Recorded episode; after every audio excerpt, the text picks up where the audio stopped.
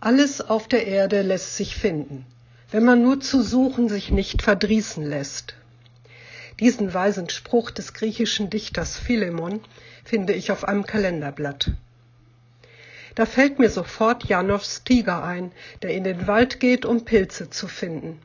Ja, zu finden, nicht zu suchen, wie es die allermeisten Menschen wohl handhaben. Es ist eben eine Frage der Einstellung.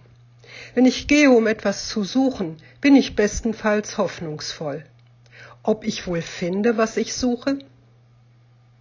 Wenn ich aber gehe in der Erwartung, etwas zu finden, dann ist mein Vertrauen grenzenlos.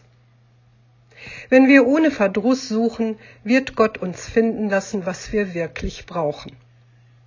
Vielleicht ist es nicht das, wonach uns gerade der Sinn steht, aber es ist immer zu unserem Besten. Darum macht es auch gar nichts, wenn wir mal nicht wissen, wonach wir eigentlich suchen, worum wir überhaupt bitten sollen. Wenn uns die Worte zum Bitten fehlen, tritt der Heilige Geist mit Seufzen für uns ein. Und so ist es uns auch zugerufen. Wir wissen aber, dass denen, die Gott lieben, alle Dinge zum Besten dienen.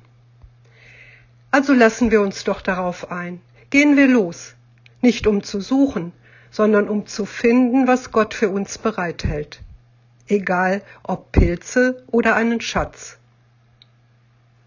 Eine gute Zeit wünscht allen Hörerinnen und Hörern Gabriele Wollenhaupt.